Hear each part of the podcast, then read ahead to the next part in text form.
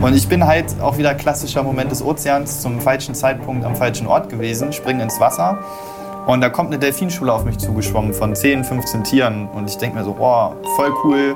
Atlantische Fleckendelfine, wunderschöne Tiere, große Tiere. Und ich denke mir so, geil. Richte die Kamera ein und auf einmal fliegt dieser Delfin mit einem Affenzahn auf mich zu und hält so gefühlt 10 Zentimeter vor der Kamera ab, dreht ab, geht zu seiner Schule zurück und kommt nochmal wieder mit Vollspeed auf mich zugeflogen, um mir auch einfach zu sagen, ey, bis hierhin und nicht weiter. Du hast hier gar nichts zu suchen. Und so eine Situation, dass mir das Herz von einer Sekunde in die andere so sehr in die Hose gerutscht ist, hatte ich mit Hein zum Beispiel noch nie. Aber bei diesem Delfin dachte ich wirklich, der äh, macht mich gleich fertig. Also da dachte ich wirklich jetzt gleich vorbei.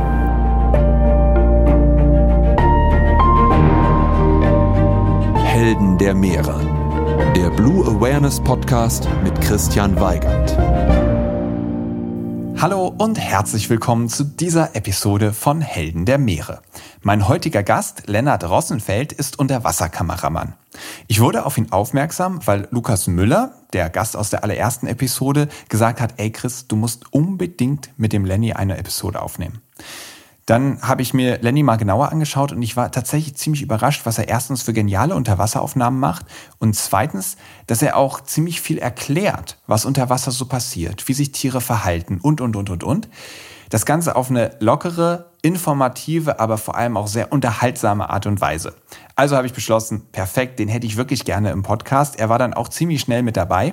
Und als wir das Gespräch aufgezeichnet haben, hatten wir so einen Spaß dabei, dass wir gnadenlos überzogen haben. Also ich glaube, ich muss echt eine gute halbe Stunde wieder rausschneiden, damit wir überhaupt bei dem Format von etwa einer Stunde bleiben. Und auf die könnt ihr euch so richtig freuen. Lenny wird euch mit unter Wasser nehmen, zu riesigen Fischbällen, zu Haien, zu Delfinen und ihr werdet feststellen, warum er Delfine deutlich gefährlicher findet als Haie.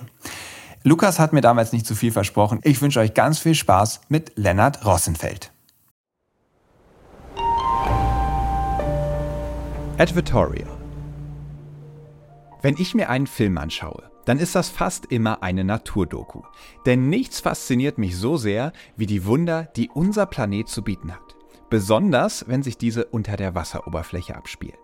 Und allen, die solche Dokumentationen genauso lieben wie ich, möchte ich eine Empfehlung aussprechen.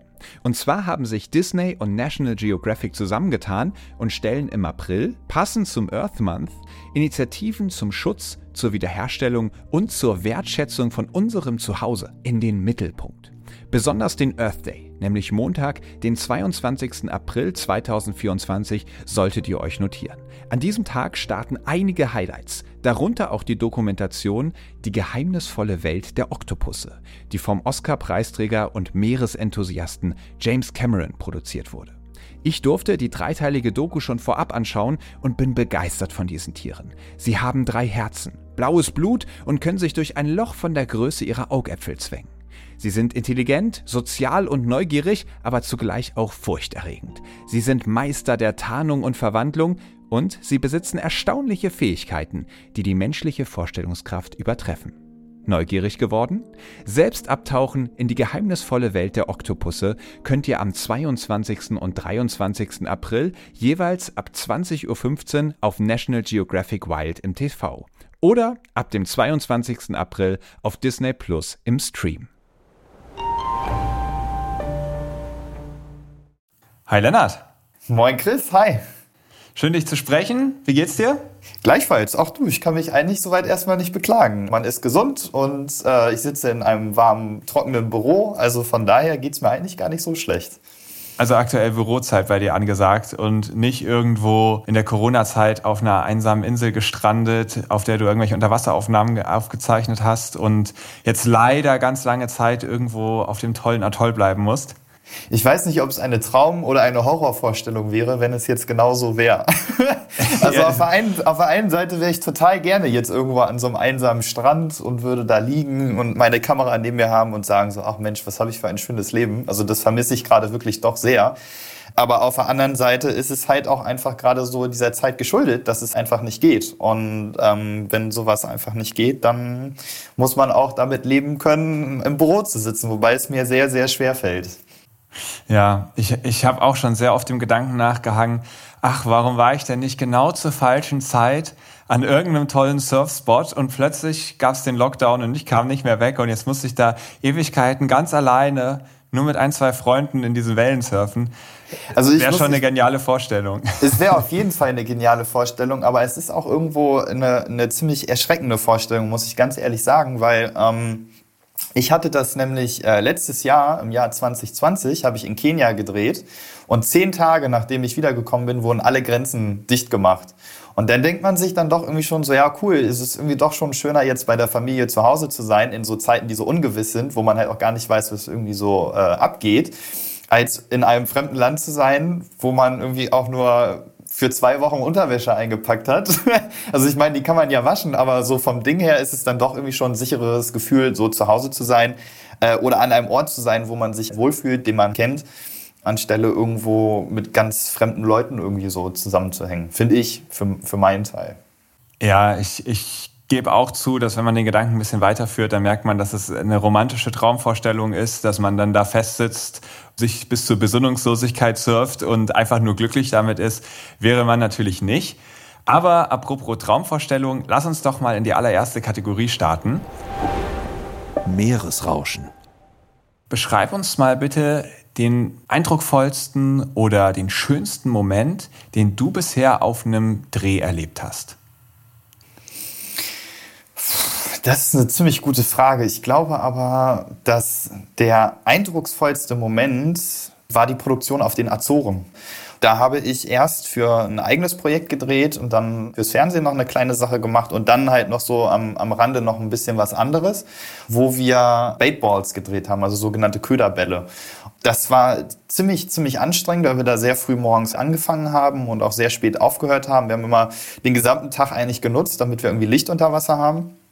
Und dann sitzt du halt auf dem Boot und wirst durchgeschaukelt und bist kurz vorm Einschlafen und irgendwann wird dir auch kalt. Und dann hatten wir aber auch den Moment, dass wir genau das gedreht haben, was wir gerne drehen wollten und sind dann aus dem Wasser raus, haben äh, unser Equipment abgelegt und saßen auf dem Boot und äh, haben so zwischen den Inseln Pico und Fayal hin und her gedümpelt und dann ging die Sonne unter, die Sonne ging hinter dem Mount Pico unter es war eigentlich ganz ruhig, man hat nur dieses Plattern von den Fischen gehört, die an der Oberfläche waren und auf einmal hört man so und dann drehen wir uns um und direkt neben unserem Boot taucht so ein Seiwal einmal auf und guckt einmal und taucht direkt wieder so ab. Und da dachte ich mir so, ey, ich bin hier absolut im falschen Film, weil wir haben irgendwie ja alles irgendwie so geschafft, was wir schaffen wollten. Und die Natur oder der Ozean sagt da einfach so, bitteschön, das bin ich. Und dann denkt man sich so, ja, danke, dass ich irgendwie so mit dabei sein darf. Also das war, glaube ich, einer der eindrucksvollsten Momente, die ich so in meiner kurzen Karriere so bislang hatte, ja.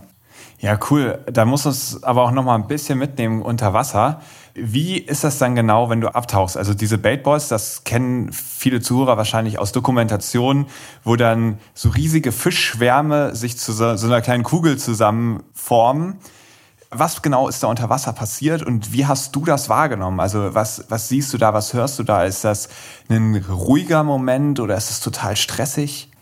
Das ist tatsächlich beides. Es ist ruhig, stressig und, und laut, weil ähm, um diese Baitboys zu finden, du kannst ja nicht genau sagen, am Koordinat XY, da sind die Fische. So, man, man fährt morgens raus und dann hat man so eine ungefähre Vermutung, wo die sein könnten, weil man von Fischern gehört hat, die haben die da gestern gesehen und dann fängt man da an zu suchen.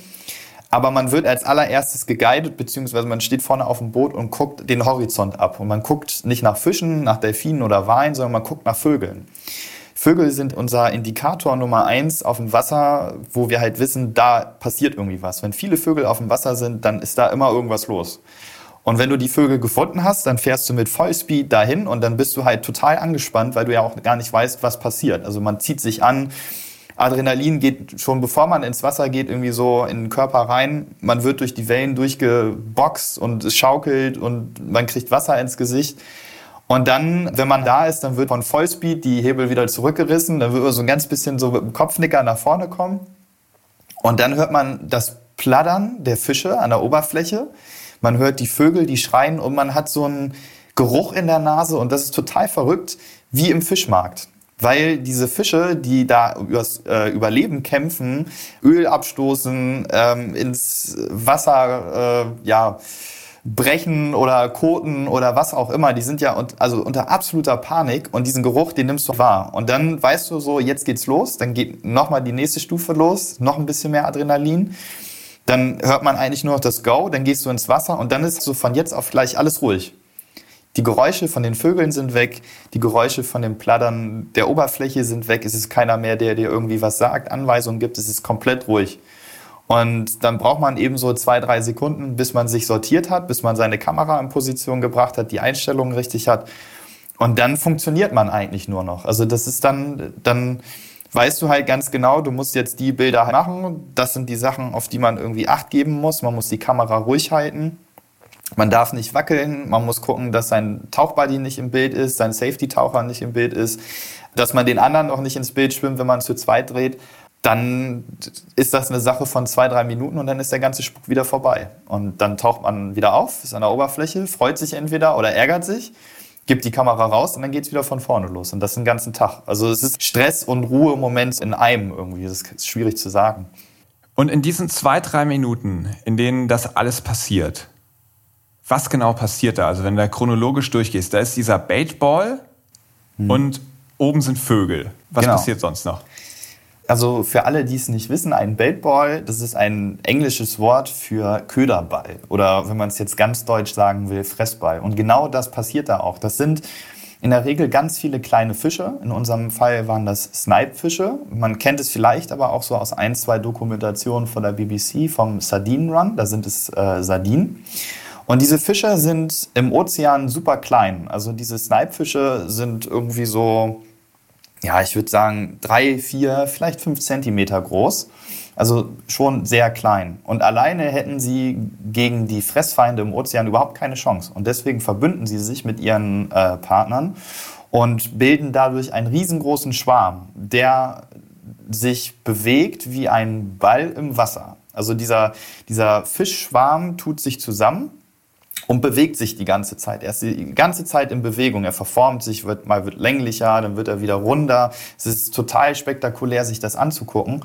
Und das machen sie, um Feinde abzuschrecken, um einfach so zu sagen, ähm, ey, wir sind ganz schön groß und pass mal ein bisschen auf, wir verteidigen uns jetzt. Und das funktioniert tatsächlich sehr gut. Also Fressfeinde wie zum Beispiel Haie ähm, werden dadurch ziemlich eingeschüchtert, weil die das überhaupt nicht einschätzen können, wie groß sowas eigentlich ist. Und dann gibt es da die Makrelen. Und die Makrelen waren in dem Fall zu Abertausende, die dort im Wasser waren, die diese Snipe-Fische gefressen haben. Und die schießen mit einer Mordsgeschwindigkeit in diesen Babeboy rein und zertrennen diesen Ball. Und dabei, während sie diesen Ball halt zertrennen, treiben sie den auch gleichzeitig an die Oberfläche. Und an der Oberfläche sind dann halt die äh, Gelbschnabel-Sturmtaucher in unserem Fall, also die Vögel, die dann diesen Fisch von der Oberfläche her fressen. Also das waren jetzt keine, die so ins Wasser reingeschossen sind, sondern die haben sich an der Oberfläche die dann weggepickt. Und die ein, einzige Chance für den Snipefisch, dieser Gefahr zu entrennen, ist wieder runter in die Tiefe zu kommen. Und das ist das Spektakuläre, das zu sehen, wie dieser Ball versucht, von der Oberfläche wieder runter in die Tiefe zu kommen, aber unten die Makrelen sind, die die wieder an die Oberfläche treiben. Und wenn man dann noch Glück hat, dann kommen noch andere Räuber mit dazu, wie Delfine, Haie oder wenn man richtig Schweine hat, auch ein Wal. Und in dem Fall war, sind's aber, ist es bei den Makrelen geblieben? Äh, wir hatten auch Haie bei uns in, im Baitball, also wir hatten Blauhaie, die dann angefangen haben, die auch zu fressen. Wir haben auch Delfine gehabt, die haben wir allerdings nicht unter Wasser gesehen. Wir haben sie nur ein, zwei Mal gehört und als wir dann im Wasser waren, waren sie dann weg. Und äh, wie ich am Anfang beschrieben habe, auch, waren auch Wale dort, also Seiwale haben auch diesen Snipefisch gefressen. Allerdings hatten wir nicht das Glück, die äh, unter Wasser zu filmen, wie es dann halt zu dieser Fressorgie kam. Also es waren in Anführungszeichen nur die Makrelen und die Haie, wobei wir auch kein wirkliches Bild gedreht bekommen haben, wie der Hai ja, da frisst. Ja, der Hai, der hat wahrscheinlich dann eher auf die Makrelen abgesehen als auf die Snipefische, oder? Tatsächlich nicht. Also tatsächlich nicht. Wir haben Aufnahmen gemacht, wie der auch diesen Fisch im, im Maul hat. Und das waren keine, keine großen Makrelen, die 15, 20 Zentimeter groß sind, sondern es war der kleine Snipefisch, den sie im Maul hatten. Hm. Ja, was ich bei diesen Baitboys ganz spannend finde, das habe ich letztens in der Doku gesehen, das war mir vorher gar nicht so klar. dieser eigentliche Überlebensinstinkt, sich zu einer großen Gruppe zusammenzufinden, also in einer Stresssituation möglichst nah beieinander zu schwimmen, ist in manchen Situationen ein totaler Schutz und in anderen Situationen könnte man ja meinen, eine tödliche Falle, weil statt in alle Richtungen wegzuschwimmen, sodass sich jeder Räuber nur ein Paar schnappen kann, bleiben sie sozusagen alle zusammen und mit jedem Haps, der rausgefressen wird, wird der Ball kleiner, aber er löst sich nicht auf. So kann es am Ende passieren, dass quasi alle bis auf den allerletzten Fisch aufgefressen werden, wo, wo man so genau. denkt, hä, wie, wie, das ist ja, ist ja eigentlich total absurd.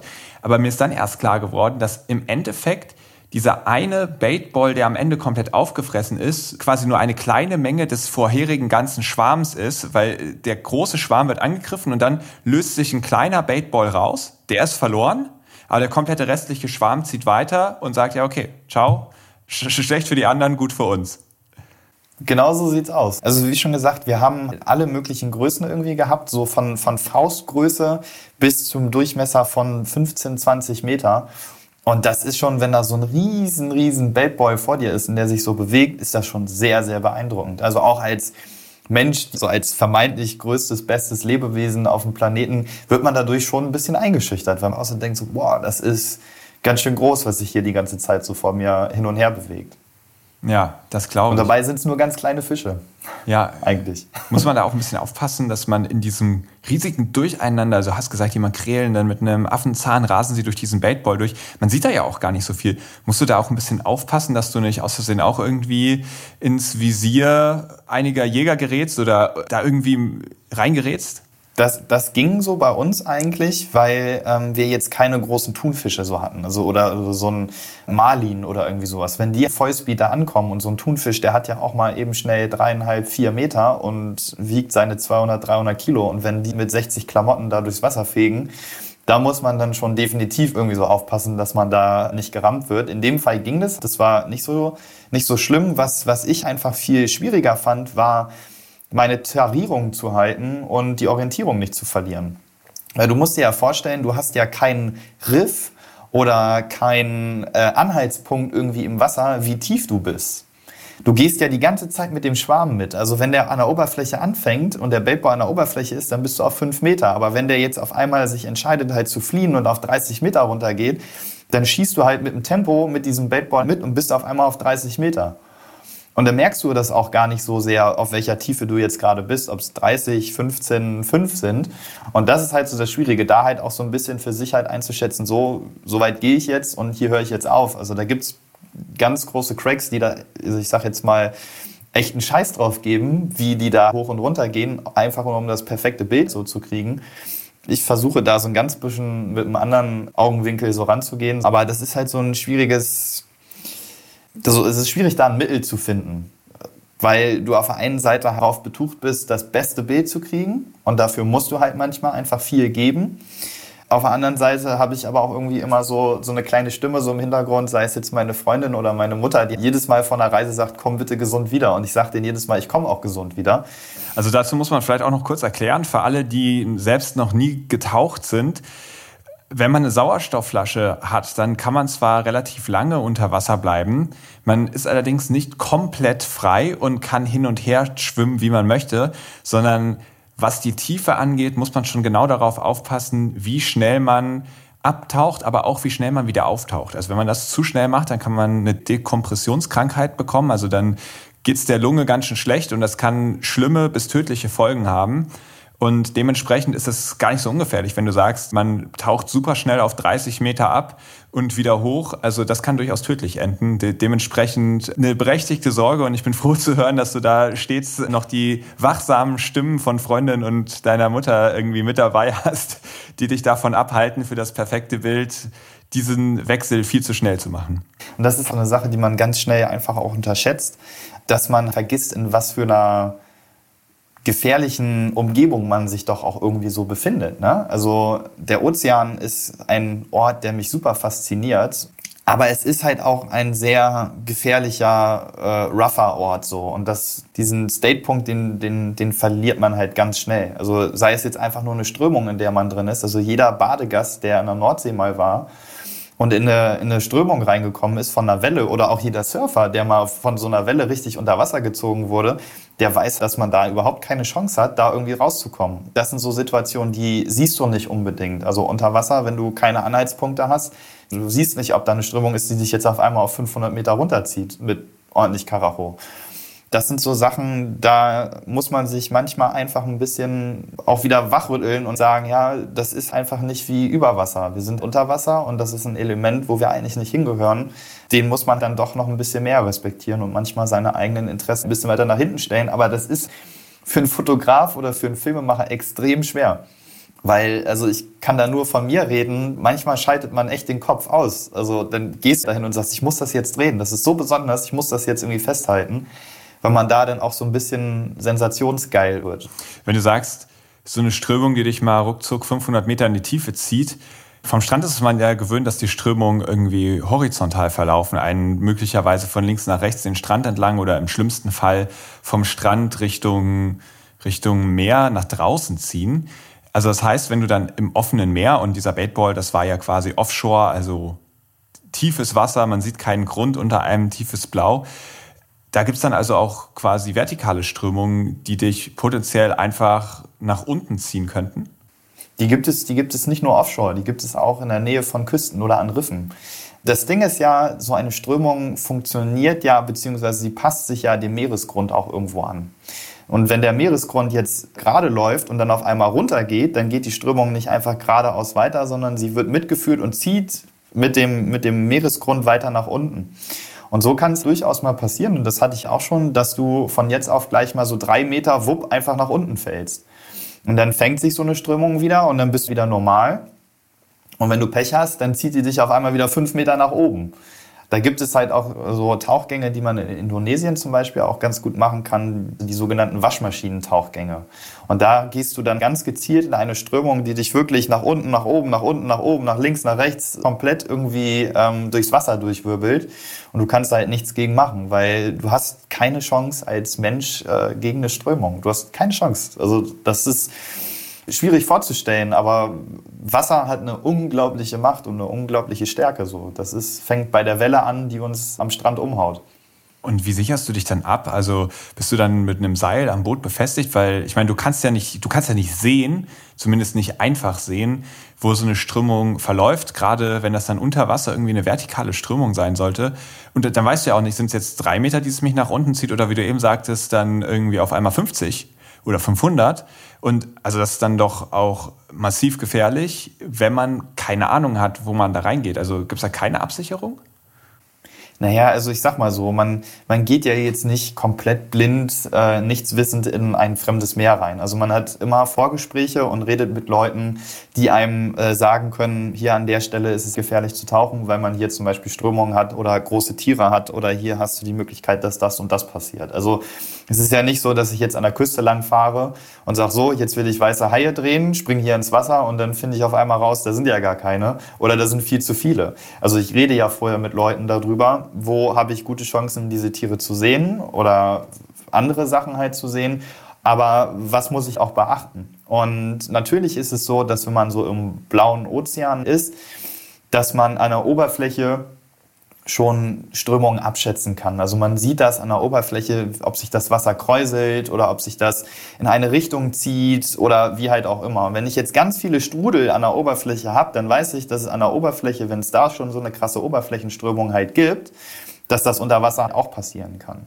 Und dann muss man das einfach abchecken und gucken, ob man das betauchen kann oder nicht schlussendlich, wie ich ja schon gesagt habe, haben wir keinen Blick dafür äh, und man muss es dann halt ausprobieren. Und ich habe schon von Geschichten gehört, dass Leute, die ähm, neue Riffe erkundet haben, abgetaucht sind und nie wieder aufgetaucht sind. So, das ist halt so das Ding. Tauchen wird halt heutzutage auch so als das coole Hobby und ja, yeah, wir machen irgendwie einen coolen Sport.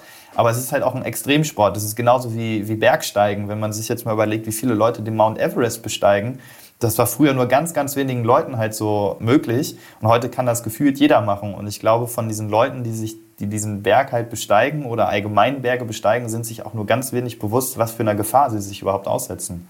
Genauso ist es beim Tauchen halt auch. Also ich will es jetzt nicht irgendwie madig reden. Das ist für mich das Schönste, was es auf der Welt gibt. Aber jeder Tauchgang ist immer mit einem gewissen Risiko irgendwie so verbunden. Das ist, äh, kann, kann man nicht anders sagen. Äh, Hand aufs Herz. Du bist ja trotzdem sehr interessiert an den guten Bildern, hast du gesagt. Hast du schon mal eine richtig gute Situation nicht genutzt, weil du dir nicht sicher warst, dass es auch sicher ist? Nee, eigentlich nicht, weil ich das auch für mich einschätzen konnte, ob ich das machen kann oder nicht. Wo ich mich immer noch sehr gerne dran erinnere, ist mein erster richtiger Tauchgang mit Haien gewesen eigentlich. Wie alt war ich da? Ich glaube, ich war da 16, 15, 16, irgendwie so um den Dreh. Und da war ich mit meinen Eltern zusammen im Oman tauchen. Und äh, da haben wir dann so in der Ferne Zitronenhaie gesehen, zwei Stück. Und das ist natürlich, wenn du noch nie einen Hai gesehen hast und dann auf einmal so einen drei, drei Meter, dreieinhalb Meter Hai so siehst, dann bist du da schon erstmal so ein bisschen geflasht. Aber bei mir war es so, ich wollte halt unbedingt zu diesem Hai hin und mir den genauer angucken. Und da hat mich mein Vater an der Flosse noch festgehalten. Da war ich quasi schon weg und er hat mich im letzten Moment noch so gesehen, an der Flosse gehalten und mich dann daran zurückgezogen um mich da, sag ich mal, vielleicht auch vor irgendwie so meiner Unwissenheit diesen Tieren gegenüber so ein bisschen so zu schützen und zu sagen, so, nee, wir warten jetzt erstmal hier ab und gucken mal, was passiert. Aber das ist so ein Moment, der ist so ein bisschen hängen geblieben, wo ich, sag mal, eine Chance verpasst habe. Also heutzutage würde ich mich sehr ärgern, wenn das jemand bei mir machen würde.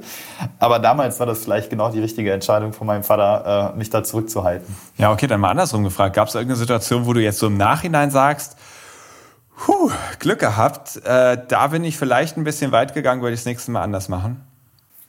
Ja, gibt es auch. Ähm, das war auch in dieser Bad Boy-Geschichte.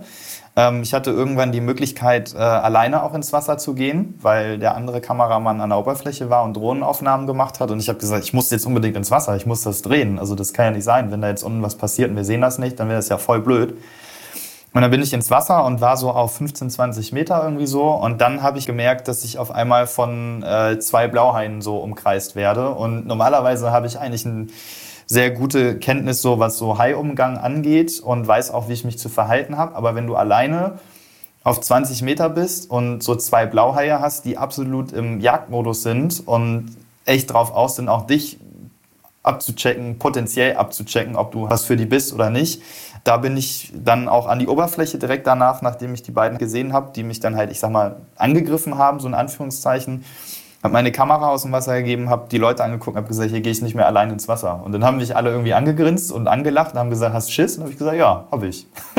Weil ich die Situation nicht mehr handeln kann. Da muss man halt auch einfach sich gegenüber so ehrlich sein und sagen, so, nee, das mache ich nicht alleine, weil es ist dann besser, jemanden mit dabei zu haben, der auf einen aufpasst. So, und danach habe ich jeden Tauchgang nur noch mit einem Safety Diver zusammen gemacht, der mir den Rücken freigehalten hat. Inwiefern kann der auf dich aufpassen? Naja, also das Ding ist, gerade bei Raubfischen oder bei Raubtieren ist es immer wichtig, Augenkontakt zu dem Tier halt zu halten. Und wenn ich mit meiner Kamera unter Wasser bin, dann habe ich eigentlich nur noch Augen auf meinen Sucher. Also ich gucke nur noch auf meinen Monitor und ab und zu mal so ein ganz bisschen bewege ich meinen Kopf nach links und rechts, um zu sehen, was hinter, also neben mir passiert. Aber es ist ganz selten, dass ich mich wirklich umdrehe und halt gucke, was hinter mir passiert. Und die Raubtiere kommen meistens immer von hinten. Und genau da ist dann halt so ein Safety-Taucher halt so wichtig, der ähm, halt hinter mir ist und den Augenkontakt zu den Tieren gewahrt, damit die mich nicht unwissentlich angreifen. Also wenn, wenn sie zum Angriff, sag ich mal, ansetzen, kann man sich wenigstens noch verteidigen, wenn man sie kommen sieht. Aber wenn man es nicht kommen sieht, dann wird man unerwartet getroffen. Und äh, das ist dann nicht so cool. Also deswegen hat man einen Safety-Taucher mit dabei. Aber auch hat man einen Safety-Taucher mit dabei, der einem zur Not, wenn man seinen, seinen Tank auf dem Rücken irgendwie ein bisschen vergisst und auf einmal merkt, oh fuck, ich habe nur noch 5 Bar im Tank, also der ist fast leer, dass der dann da ist und dir dann Luft geben kann. Oder dass der auf dich aufpasst, wenn du zu tief absinkst. Ähm, also das sind so Sachen, wie schon gesagt, die müssen eigentlich intuitiv als Unterwasserkameramann irgendwie so drin sein, dass man genau weiß, so eigentlich kann ich alleine tauchen und ich kriege das auch alleine alles hin. Aber ähm, es ist schon immer ganz gut, irgendwie so eine Kontrolle halt mit dabei zu haben, weil manchmal verliert man sich halt einfach in der Arbeit unter Wasser, dass man wirklich alles um einen drumherum halt ausschaltet und nur noch auf das Bild fokussiert ist. Ey, wir sind schon mitten in der nächsten Kategorie angekommen. Ich habe ganz vergessen, sie auszurufen. Abenteuer Ozean. Du hast jetzt ja gerade schon sehr viele Geschichten erzählt, wo ich den Atem anhalte und sage, boah, krasse Situationen. Vielleicht fangen wir da noch mal kurz von vorne an. Ich kann mir vorstellen, dass es für viele interessant ist. Du bist ausgebildeter Kameramann.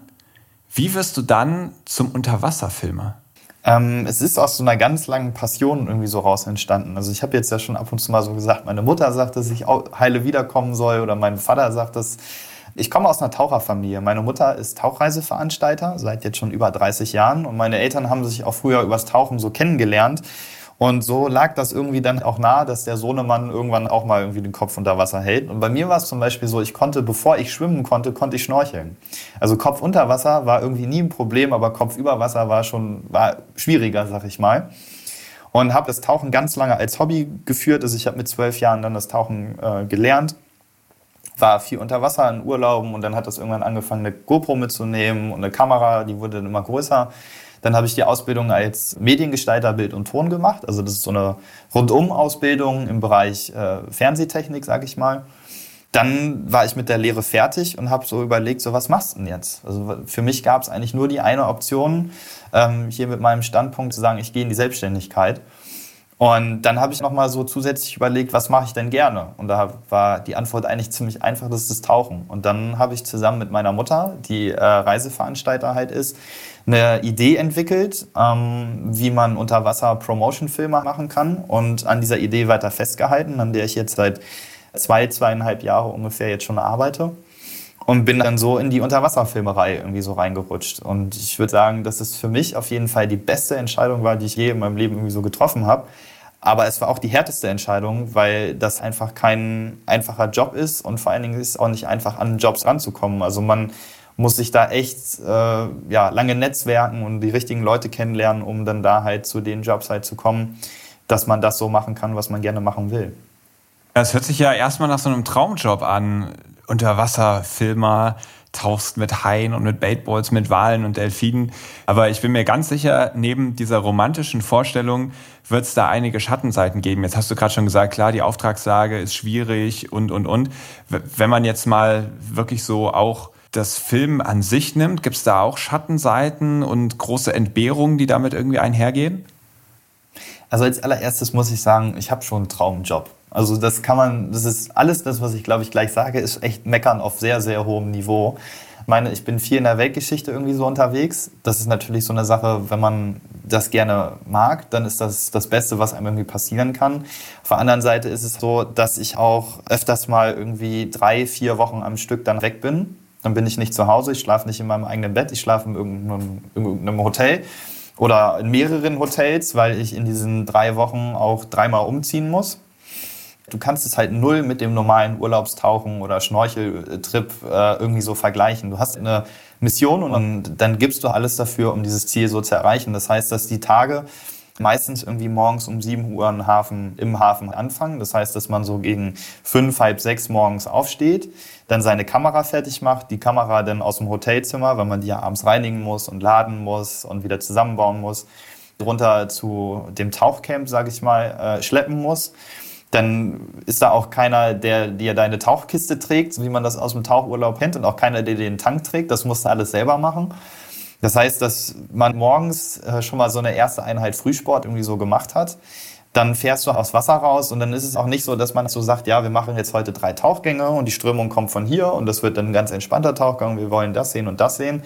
Und du fährst raus und weißt nicht, was du siehst. Und dann heißt es halt, so gibt es da so diesen Spruch, stay ready, don't get ready. So, das heißt, man zwängt sich morgens dann um sieben, wenn man dann aufs Boot geht, in seinen Anzug rein hat meistens das Jacket mit Tank dann auch schon auf und dann sitzt du die ganze Zeit auf dem Boot und wartest, wartest, wartest, wartest, bis der Moment kommt. Dann weißt du noch nicht mal, ob es wirklich der Moment ist, aber du springst ins Wasser, guckst dir das an, merkst halt so, ach nee, Mist, das ist doch nichts. Gibst die ganze Technik wieder aus dem Wasser raus, gehst aus dem Wasser raus, ziehst dich wieder an, setzt dich wieder hin und wartest. Und das machst du so lange, bis dunkel wird. Und in den meisten Fällen ist das dann irgendwie so bis abends acht, halb neun, neun irgendwie um den Dreh. Und dann fährst du halt wieder mit dem Boot wieder rein. Das heißt, man ist so gesehen einen ganzen Tag auf dem Wasser wird da durchgeschaukelt. Das ist halt einfach super anstrengend so. Das machst du halt, ich sag mal, einen Tag, zwei Tage kann man das halt easy machen. Aber wenn du dann irgendwann in der dritten Woche angekommen bist, dann äh, merkst du das doch schon, was du deinem Körper da abverlangst. Also das ist halt nicht so dieser, dieses Zuckerschlecken, äh, cooler Traumjob, easy peasy life so, sondern das ist schon echt ein Knochenjob. Und äh, das sieht man den Bildern halt nicht an. Und das ist auch gut, dass man das nicht ansieht. Ähm, aber genau so sieht es halt aus. Und gibt es da auch Frustration und Enttäuschung? Also, dass du vielleicht irgendwie tagelang da am nassen Neo sitzt und es kommt einfach gar nichts mehr rum? Das überwiegt leider auch. So, das ist definitiv auch ein Punkt, dass Frust und äh, negative Vibes äh, irgendwie so eine Geschichte halt sehr schnell irgendwie auch überschatten, weil das Ding ist, also ich war noch nie da, aber wenn du halt weißt, du fliegst nach Guadalupe, äh, nach Mexiko, was der Hotspot für weiße Haie ist. Und du hast deine Technik mitgebracht und du hast Geld investiert und fliegst da jetzt hin mit dem Ziel, einen weißen Hai zu drehen. Und du bist drei, vier Wochen da, springst jeden Tag sieben, acht, neun, zehn Mal ins Wasser und dieser Hai ist einfach nicht da. Ähm, und das ist so der Punkt, der meistens überwiegt. Also diese Bilder, die man so sieht, sind alles eigentlich große Ausnahmen, weil auch schon vorgekommen, dass wir zwei, drei Tage am Stück auf dem Wasser waren und äh, nie ins Wasser gesprungen sind. Das ist so, dann bist du den ganzen Tag unterwegs und findest halt nichts. Das ist dann halt so die bittere Erkenntnis des Tages. Du sagst, es ist eine absolute Ausnahme, in einem wahnsinnig tollen Moment dabei zu sein und tolle Aufnahmen zu machen. Und genauso wird es für die Tiere ja auch eine absolute Ausnahme sein, dass auf einmal in so einem Moment ein Kameramann dabei ist und das Ganze filmt. Wahrscheinlich wissen sie auch gar nicht, was da jetzt eigentlich gerade ins Wasser gesprungen ist. Wie schaffst du es trotzdem, dem Geschehen irgendwie nahe kommen zu können? Also was musst du da beachten? Geduld. Geduld, Geduld, Geduld. Das ist so der, das magische Wort so äh, in der Natur, Film, Fotografie, Filmerei. Du kannst keinen Moment erzwingen. Also du kannst dich dem Tier oder der Situation nicht aufzwingen und sagen, ich bin jetzt hier. Du kannst es halt einfach immer nur wieder und wieder und wieder und wieder probieren. Dabei halt so leise wie möglich ins Wasser zu gehen, also nicht, nicht reinspringen und rumzuplanschen, sondern dich so ruhig wie möglich zu verhalten. Deswegen macht es auch durchaus Sinn, als Unterwasserfilmer Apnoe zu tauchen, ähm, um halt einfach so ruhig wie möglich zu sein, weil dieses Geräusch von dem Atemgerät, das ist ja unter Wasser auch viel lauter, als das über Wasser ist. Du hast Blasen, Blubberblasen, die für manche Tiere ähm, Warnsignal sind. Bei Delfinen oder Walen ist das zum Beispiel so.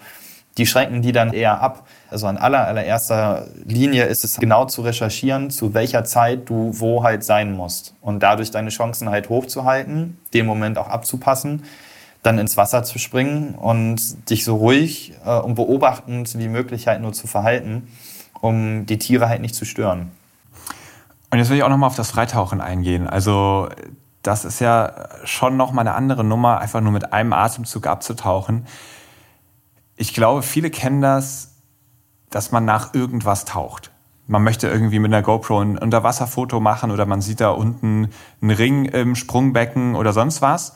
Und ich kenne da total gut dieses Gefühl, ich halte jetzt die Luft an und dann versuche ich das zu erreichen und dann hab ich's und oh Gott, jetzt wird die Luft knapp und ganz schnell nach oben und oh, gerade noch so geschafft. Jetzt stelle ich mir vor, du hast da gerade die einmalige Chance, keine Ahnung, ein Baitball und da kommt ein Wal an. Und dann hast du aber nur einen Atemzug und vielleicht geht dir die Luft aus 30 Sekunden bevor der große Moment kommt. Also bist du da schon so weit, dass du einfach so lange Luft hast, dass es gar kein Thema ist? Oder bleibst du auch manchmal viel zu lange unten und denkst dann oben, wo ist eine meine Sauerstoffflasche? Erzähl mal ein bisschen, wie, wie ist das so? Also ich bin, muss ich jetzt auch ganz ehrlich zugeben, und ich auto mich jetzt auch noch ein absoluter Anfänger, was das Freitauchen angeht. Also ich habe da gerade auch erst mit angefangen, weil ich auch gerade erst diese Vorteile davon irgendwie so er, erlernt und auch gesehen habe. Ähm, und wo ich mir so dachte, ey krass, das musst du halt lernen. Weil mir geht es nämlich genauso, wie du es gerade beschrieben hast. Ich halte die Luft an, tauch ab, bin gerade in der Position, habe meine Kamera eingerichtet, das Tier kommt und ich denke mir, perfektes Bild, super geil. Und dann merke ich auf einmal, mm, mm, mm wie die Reflexe einsetzen und ich dann auch auftauchen muss und ich dann an der Oberfläche bin und so, so ein zwiegespaltenes Gefühl halt so habe, weil ich mir so denke, ja, das ist irgendwie total cool, so ganz ruhig und schwerelos bei diesem Tier zu sein aber irgendwie kann ich diese Aufnahme gerade nicht machen, die ich will. Deswegen ist es für mich zum Standpunkt jetzt ähm, so, dass ich den, den Tank, den Presslufttank eigentlich immer noch vorziehen würde, weil man da auch einfach eine gewisse Situation aussitzen kann. Also du kannst halt auch sagen, ich warte jetzt noch mal zwei, drei Minuten und gucke, was passiert. Und vielleicht gewöhnt sich das Tier auch an meine Blubberblasen. Aber es ist so eine Waffe, wenn man das freitauchen kann, die echt fast unschlagbar ist. Weil wenn man sich jetzt irgendwelche Profis anguckt, ähm, die schaffen das auch vier, fünf Minuten unter Wasser die Luft anzuhalten. Und in vier, fünf Minuten kannst du schon ganz schön was drehen. Also das ist jetzt nicht so, dass man da ähm, die Situation jetzt so aussetzt. Das ist halt auch wieder so das Ding. Wann setzt du die Kamera an? Wann setzt du sie ab? Ähm, das sind so alles so Erfahrungswerte, die dann mit der Zeit irgendwo kommen. Und ich wünschte mir, dass ich sehr viel länger die Luft anhalten kann, als dass ich das jetzt gerade kann. Aber ich arbeite dran. Du arbeitest dran, heißt jeden Abend vorm ins Bett gehen, nochmal zehn Minuten die Luft anhalten oder wie machst du das? So ähnlich, so ähnlich. Ähm, Also äh, zehn Minuten, davon träume ich. Es wäre geil, wenn ich das schaffe. Ich weiß gar nicht, ob das überhaupt jemand so geschafft hat. Ja, müsste bestimmt. Ja, bestimmt ich glaube schon. Also ich glaube, da gibt es Rekorde von Viertelstunde oder ähnliches. Ja, irre, Wahnsinn. Nee, also bei mir ist es halt so, dass ich mich in meiner Mittagspause, die ich hier im Büro immer jetzt habe, ähm, dass ich mich drüber auf mein Sofa setze, ein bisschen runterkomme und dann mit einer App äh, trainiere das jetzt leider in letzter Zeit so ein ganz bisschen eingeschlafen ist. Ähm, aber ich hoffe, dass ich da jetzt bald wieder den Mut finde, auch wieder was zu machen. Ähm, und da bin ich tatsächlich schon bei 2 Minuten 30 angekommen und das hätte ich nie gedacht. Also das habe ich so nach zwei, drei Wochen Training äh, schon ganz easy hingekriegt. Äh, und das ist total krass, weil es ist halt eigentlich, was heißt nur, aber es ist zum ganz, ganz großen Teil das Mindset, so was oben im Kopf passiert. Wenn man das halt richtig einschaltet, dann äh, schafft man das auch sehr lange, die Luft anzuhalten. Ich habe in Australien mit dem Tauchen angefangen und da gab es einen Australier, der hat bei der Tauchschule gearbeitet, der ist immer ohne Sauerstoffflasche mitge mitgekommen und der konnte dann auch so drei Minuten oder sowas unter Wasser die Luft anhalten, während er halt aktiv rumgeschwommen ist.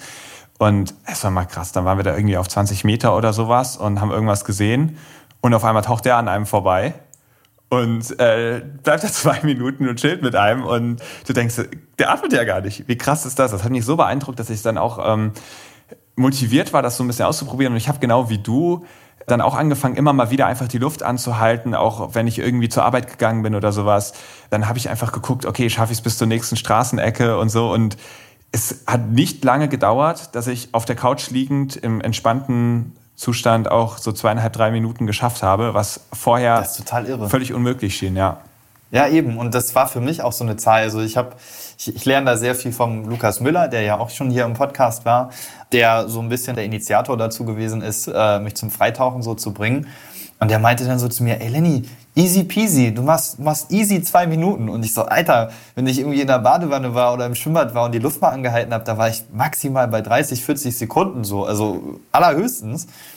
Aber das ist so das Ding, wenn man sich da halt wirklich drauf einlässt, ähm, dann kommt man zu Ergebnissen, wo man halt so denkt, krass, du hast gerade einfach mal zweieinhalb Minuten lang nicht geatmet. Also man bewegt sich dann ja auch nicht. Ne? Das ist ja auch ein Unterschied, ob man dann unter Wasser ist und sich bewegt und Kamera mit dabei hat und sowas. Aber alleine schon so der Fakt, dass das geht, das ist schon sehr beeindruckend. Und der menschliche Körper kann schon echt ganz schön viel. Äh, mehr als wir, glaube ich, uns das immer so vorstellen können. Hm. Sag mal, hast du eigentlich ein Lieblingstier? Ein Lieblingstier? Mhm. Mm, ich glaube, ich glaube, dass mein Lieblingstier tatsächlich der Hai ist. Ähm, was, das ist so ein Tier, was mich schon seit klein auf irgendwie mal so sehr fasziniert. Und es war auch früher immer der größte Wunsch, so ein Tier mal so zu sehen. Und diesen Wunsch habe ich mir äh, jetzt in jungen Jahren schon erfüllt. Also ich habe schon einige Haitauchgänge gemacht. Und ich glaube, das, also das ist schon irgendwie so mein, mein Lieblingstier. Aber auf der anderen Seite bin ich da, glaube ich, auch ganz klassisch, dass ich halt sage, dass ich einen Hund irgendwie auch total cool finde, weil den kann man in den Arm nehmen und knuddeln und der ist für einen da, wenn man ihn braucht. Aber äh, ich glaube, so, so das Tier, was mich am meisten fasziniert, ist schon der Hai, doch. Ja.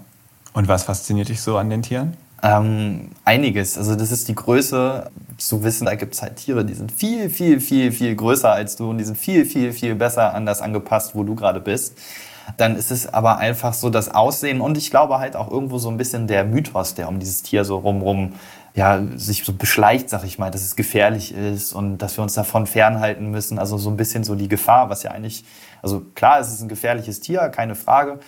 Aber was gar nicht so ist, weil man dem Tier doch irgendwie manchmal näher kommt, als man das so will, ähm, aber da nichts passiert. Das muss ich schon sagen. Ich glaube, das ist auch so ein Grund, der mich da halt so sehr dran fasziniert. So auch irgendwo so die, die Urangst, die in uns Menschen so drinsteckt, vor diesem Top-Räuber aus den Ozeanen, dem halt nahe zu kommen. Ja, du hast gesagt, wenn die einem näher kommen, als einem eigentlich lieb ist. Ich würde mal sagen, alle Taucher, die wirklich vorsätzlich viel mit Haien tauchen, haben ja eine gewisse Strategie wie reagiere ich denn jetzt eigentlich, wenn mir die ganze Situation hier so ein bisschen, wenn die aus dem Ruder läuft oder äh, ja, ich mich unwohl fühle. Und in der allerersten äh, Episode dieses Podcasts hatten wir schon Lukas Müller zu Gast, den du eben auch erwähnt hast. Und der hat mir damals drei Tipps mitgegeben. Das erste ist, immer Augenkontakt behalten. Das hast du ja eben auch schon gesagt. Mhm. Das zweite ist, dass man im Zweifelsfall auf den zuschwimmt. Mhm. Also wenn der Hai auf dich zuschwimmt, nicht wegschwimmen, sondern auf den Hai zuschwimmen. Mhm. Und die, der dritte Tipp war, niemals den Hai anfassen, sondern irgendwas dabei haben, dass falls der Hai dich berühren möchte, du ihm zur Not deine Unterwasserkamera auf die Nase stupst oder eine ungeladene Harpune oder ähnliches. Würdest du dem Ganzen noch so ein bisschen was hinzufügen, wo du sagst, ähm, ich habe da schon so ein paar Strategien, die man da noch nennen könnte? Also schlussendlich muss das jeder auch so ein bisschen so für sich selbst rausfinden und auch so eine Grenze absetzen, bis wohin man den Hai auch überhaupt kommen lassen will. Also ich zum Beispiel, ich habe ihn am allerliebsten ganz nah an meinem Domport dran äh, sitzen, also so nah vor meiner Kamera, dass ich gerade noch die Schärfe ziehen kann, weil Nahaufnahmen von diesen Tieren finde ich halt immer gut.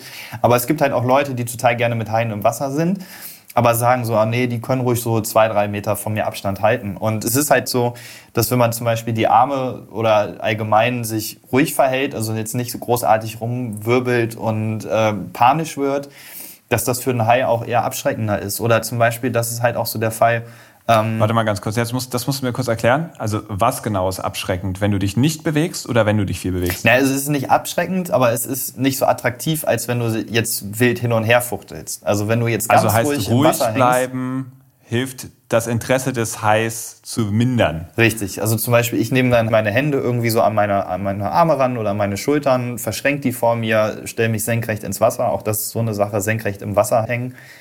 Und dann genieße ich den Moment und ich gucke mir das einfach ganz entspannt an. Also wenn man dann anfängt, irgendwie panisch zu werden, dann ähm, wächst du halt auch in diesem Hai das Verhalten, dass ähm, du interessant für den wirst. Und wenn du da einfach nur so im Wasser hängst und dir den einfach anguckst, dann bist du eigentlich relativ uninteressant für den. Dann kommt er einmal kurz zu dir hin und dreht dann wieder ab und dann ist er eigentlich auch weg. Oder er kommt nochmal und dreht dann ja. wieder ab. Weil du nicht ins Beuteschema fällst. Richtig. Du hast gerade gesagt, senkrecht im Wasser stehen. Was hat es damit auf sich? Ähm, auch so eine, so eine Sache. Ähm, Eier haben kein räumliches Sehen. Das heißt, sie können nicht in die, in die Tiefe schauen. Und wenn ich jetzt senkrecht vor einem Hai stehe und aufgerichtet bin und vom Kopf bis Flossen runter irgendwie zweieinhalb, drei oder mit Apnoeflossen noch länger äh, Meter messe, also wenn ich drei Meter lang bin, bin ich viel größer in den meisten Fällen als das, was ein Hai normalerweise frisst. Der frisst nämlich kleine Fische und solche Fische sind selten größer als ein Meter. Und da sind wir ja mit unserer Körpergröße einfach schon drüber. Das heißt, das wirkt eher abschreckend auf den Hai, wenn wir in einer senkrechten Position sind, als wenn wir in einer horizontalen Position sind. Weil wenn wir horizontal sind, sieht er nur die Größe von, ich sag mal, von unserem Bauch. Also das gibt ja auch ein paar Leute, die dann da ähm, ein bisschen mehr haben oder weniger können. haben. genau. Ähm, bis, zu, bis zu unserer Tankspitze quasi. Und das ist ja sehr viel kleiner, als wenn wir uns aufrichten. Allgemein bei, bei Tieren, wenn die dich angreifen, breite deine Arme aus und brüll die an und mach dich so groß, wie du bist. Und wir brauchen jetzt Haie unter Wasser nicht anbrüllen. Also das bringt halt nichts. Ich habe das auch schon mal ausprobiert äh, und auch schon mit denen gesungen und gesprochen. Das hat überhaupt nichts gebracht.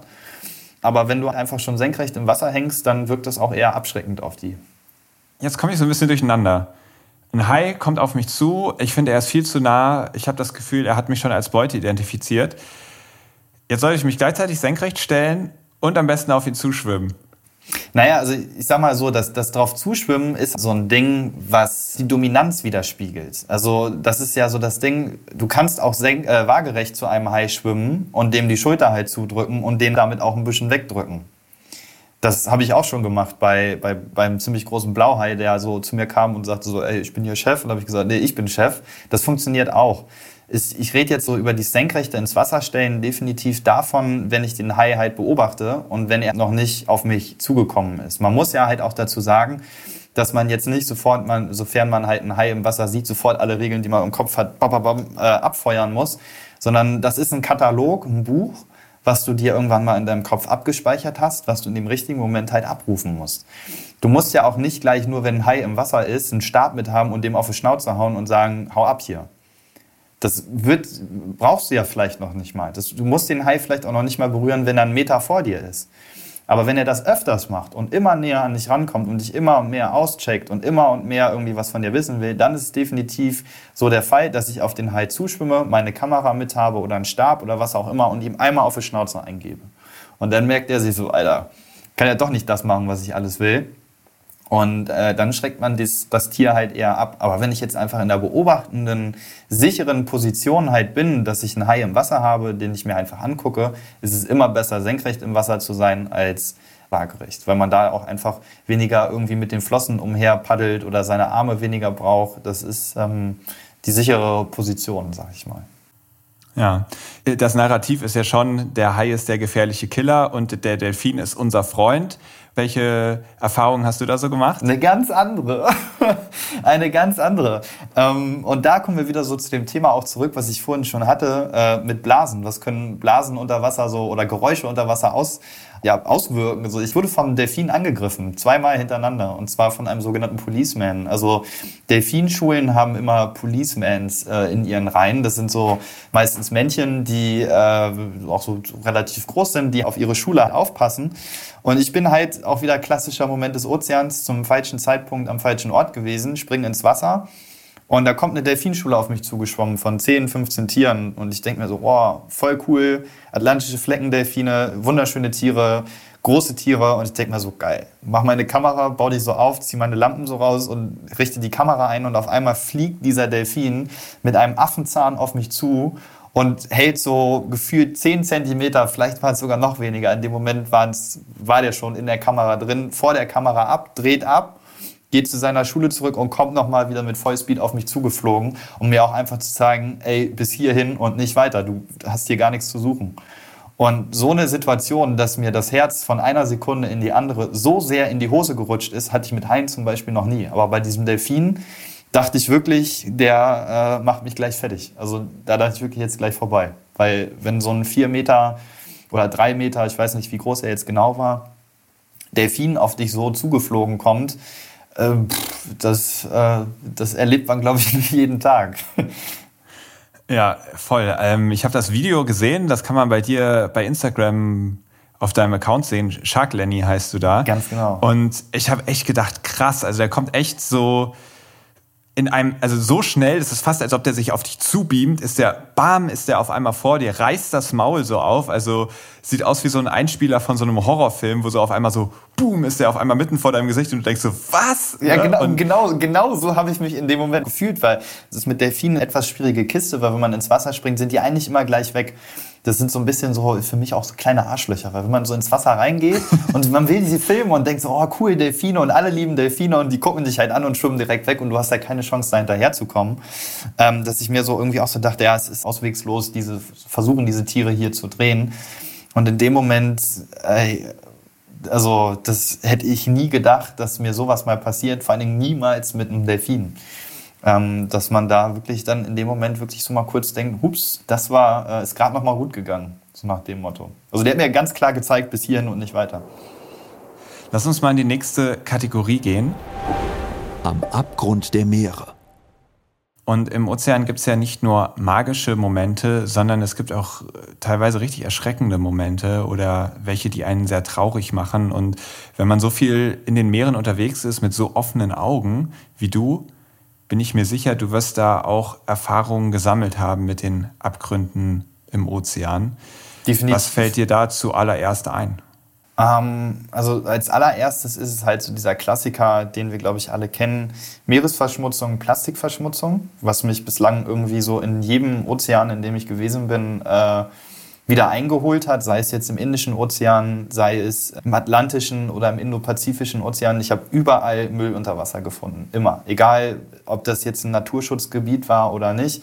Es ist überall Müll. Ähm, und das ist so eine Sache, die mir einfach auch immer so das Herz zerreißt. Also ich habe ein Bild gedreht, es sind so tausende Barracudas vor mir, ein Freitaucher schwimmt da durch. Und dann kommt mir auf einmal so eine Chipstüte ins Bild geschwommen, und wo ich mir so dachte, so, Alter, krass, wie kommt diese Tüte hier hin? Und dann dachte ich so, ja klar, durch uns irgendwie so. Das ist, bist nicht du, Chris, der dafür schuld ist oder es bin nicht ich oder nicht meine Freundin oder meine Mutter oder meine Tante, sondern es sind halt wir alle irgendwie so zusammen.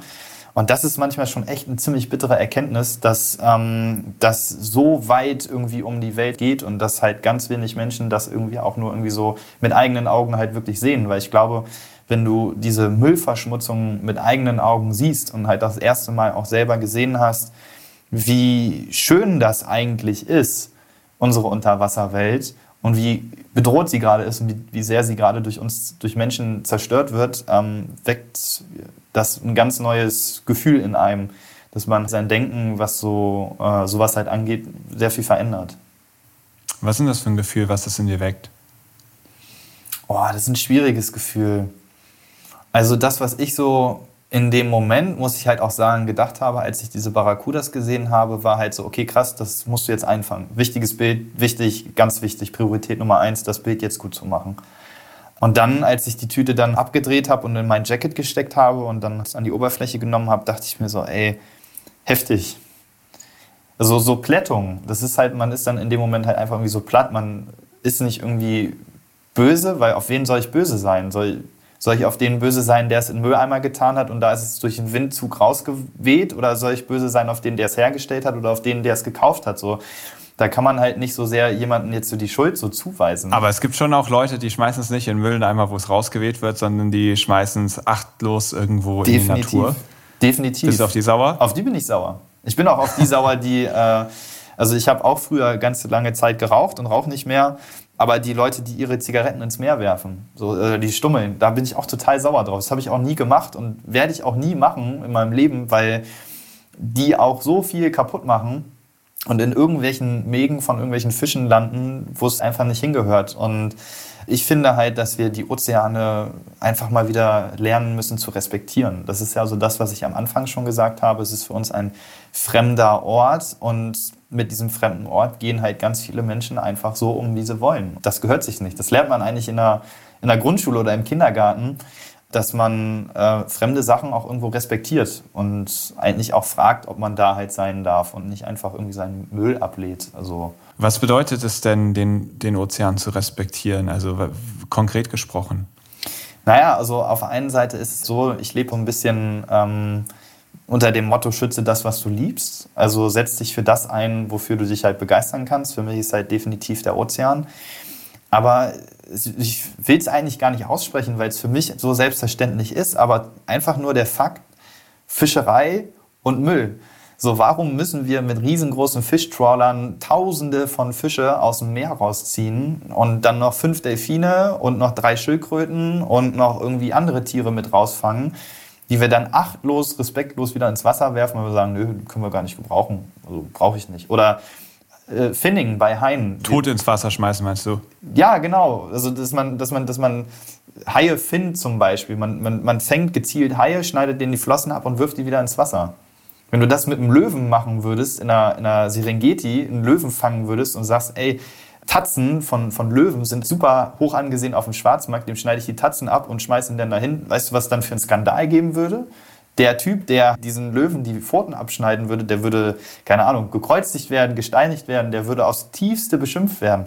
Aber wenn Leute das halt mit Tieren aus dem Ozean machen, interessiert es halt echt einfach gar keinen. Also ganz, ganz wenig Leute nur. Und das ist so eine Sache, das geht halt überhaupt nicht. Da muss äh, irgendwie ein bisschen was passieren. Ist das auch eine Motivation für deine Arbeit? Ja, definitiv. Also auf den Reisen, auf denen ich halt bin, versuche ich auch immer ein Naturschutzprojekt irgendwie zu unterstützen, indem ich halt einen Film darüber mache und dieses Projekt halt vorstelle. Das ist so mein äh, kleiner ähm, Beitrag, den ich leiste. Klar, gebe ich halt auch mein Footage an Umweltorganisationen raus, die halt sagen, wir brauchen das für Schulvorträge oder dafür. So, das kriegen die von mir. Da stelle ich denen auch keine Rechnung oder irgendwie so. Aber vor allen Dingen versuche ich die Bilder halt so zu drehen, dass sie andere Leute begeistern und dass sie auch ähnlich wie du dann vor dem Fernseher oder vor ihrem Laptop sitzen und sagen, boah, krass, ey, guck mal, der Hai oder wow, der Delfin oder wow, das Korallenriff. Und das versuche ich halt so mit den Ozeanen halt so ein bisschen hinzukriegen, halt so diese Faszination noch mehr irgendwie so auf einfache Wege zu transportieren. Sei es jetzt durch meine Geschichten, die ich irgendwo erzähle, ähm, oder sei es halt durch die Bilder und Fotos, die ich mache. Also ich kann auf jeden Fall sagen, mich hast du heute inspiriert mit dem, was du erzählt hast. Und bin mir auch sicher, da wird es ein paar Hörer geben, die die Ozeane jetzt auch noch ein klein bisschen faszinierender finden als vor dem Gespräch. Vielen Dank, dass du dabei warst. Hat mir richtig viel Spaß gemacht. Dankeschön. Ich hab, hat mir auch Spaß gemacht, gerade mal wieder ein bisschen was über das Meer zu erzählen und sich mit genauso jemandem zu unterhalten, der so begeistert auch äh, zugehört hat. Ähm, das ist immer schön und macht sehr viel Spaß. Und vielleicht darf ich ja nochmal wiederkommen. Ich würde mich sehr freuen mit neuen Geschichten dann. Ja. Unbedingt. Ähm, und dir auch weiterhin alles, alles Gute. Und vielen Dank, dass ich äh, hier dabei sein darf und dass du so einen tollen Podcast machst. Ich freue mich schon jetzt darauf, mir das anzuhören. Sehr gerne. Und dann können wir ja sagen, bis bald zum nächsten Mal nämlich. Bis bald zum nächsten Mal und viel Spaß bei den anderen Folgen. Ciao. Das war die Episode mit Lennart Rossenfeld. Ihr habt es gemerkt, wir haben uns wunderbar verstanden. Und ich kann euch nur empfehlen, hört Lenny nicht nur zu, sondern schaut auch mal rein. Am besten auf Instagram at shark-lenny heißt er da. Und da werdet ihr jede Menge von seinen Unterwasseraufnahmen finden, auch aus einigen Situationen, die wir heute besprochen haben. Und wenn ihr dann schon mal bei Instagram seid, dann könnt ihr dort auch gerne Blue Awareness oder Helden der Meere folgen. Da findet ihr immer Infos zu den neuen Folgen, wenn sie online sind, aber auch eine Woche bevor die nächste Folge erscheint ein Gewinnspiel, wo ihr den nächsten Gast erraten und dabei etwas Cooles gewinnen könnt. Also, das lohnt sich auf jeden Fall auch.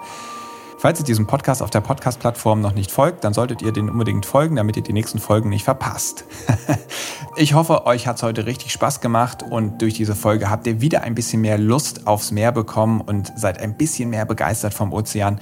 Denn das ist genau unser Ziel vom Blue Awareness e.V., bei dem wir versuchen, die Meere zu schützen, indem wir andere Menschen von den Meeren begeistern. Falls ihr da mitmachen wollt, dann tut das gerne als aktives oder passives Mitglied. Ich freue mich, wenn ihr in 14 Tagen wieder mit dabei seid bei Helden der Meere. Bis es soweit ist, wünsche ich euch eine wunderschöne Zeit. Tschüss und auf Wiederhören. Aufnahme, Produktion und Schnitt Christian Weigand. Musik Paul Timmich und Dorian Behner. Design Malte Buck. Sprecher, Intro und Kategorien Moritz Celius.